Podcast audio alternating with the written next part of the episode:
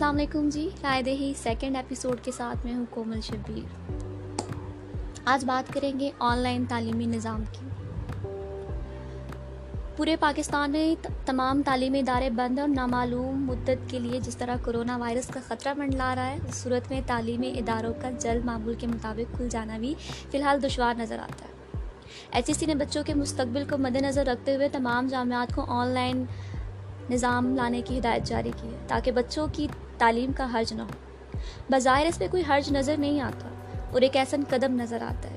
چین نے بھی جب وہاں میں لاک ڈاؤن کیا اور مکمل طور پر شہر بند کیا گیا، تب وہاں بچوں کا تعلیمی سلسلہ آن لائن تدریس کے ذریعے جاری رکھا گیا۔ صرف جامعات نہیں، بچوں کے مکتب بھی اسی سلسلے کا حصہ بنے۔ ایسا دیگر ترقی یافتہ ممالک میں بھی ہوا، ہو سکتا ہے، مگر پاکستان میں ایسا نظام لانا اور طلباء کو اس پر اکٹھا کرنا آسان نہیں ہے۔ پاکستان میں انٹرنیٹ پوری آبادی کا بائیس فیصد بمشکل استعمال کرتا ہے۔ اس استعمال میں تمام طرح کی انٹرنیٹ سروس استعمال کرنے والے لوگ شامل ہیں۔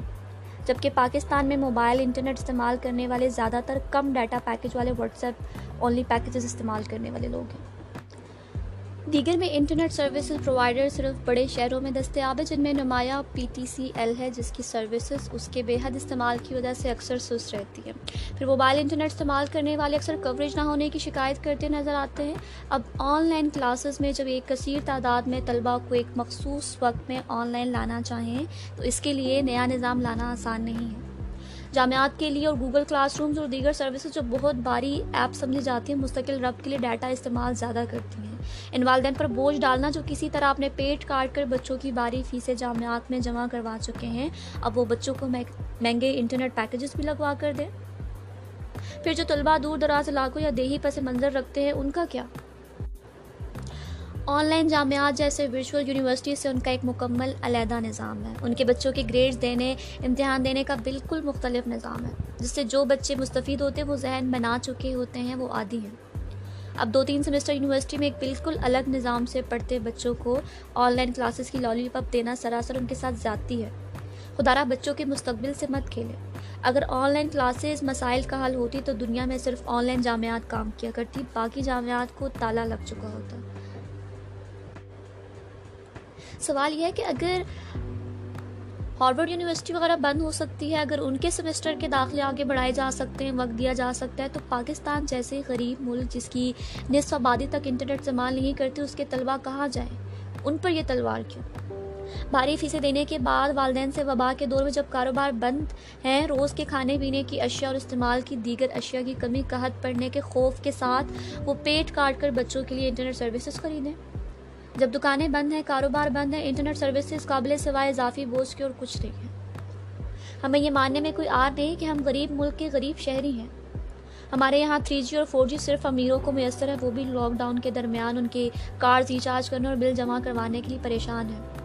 ہم غریب ملک کے واسی ہیں، جہاں بنیادی سہولیات میسر نہیں، عوام کو انٹرنیٹ دور کی بات۔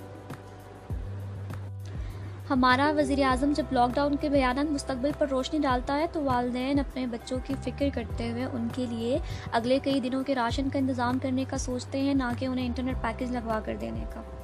اب ذرا ان مسائل کی بھی بات کریں جو ان ترقی یافتہ ممالک میں پیش نہیں آتے۔ چین تک میں ایک حد سے حد دو بچے ہیں۔ والدین دونوں کام کرتے ہیں۔ بچوں کو گھر میں ایک ماحول میسر ہوتا ہے جس میں وہ ایک مخصوص وقت میں بیٹھ کر سکون سے پڑھنے، پڑھ سکتے ہیں۔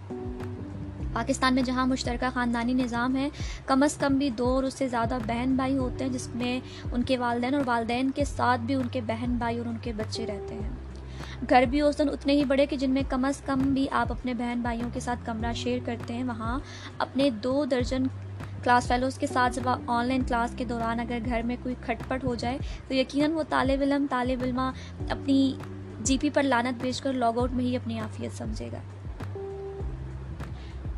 اور طلبہ کو دہی لانے اور طالبات کو چائے بنانے کا حکم بھی مل سکتا ہے، جس کی تعمیل کے لیے بنا چارہ نہیں ہوتا۔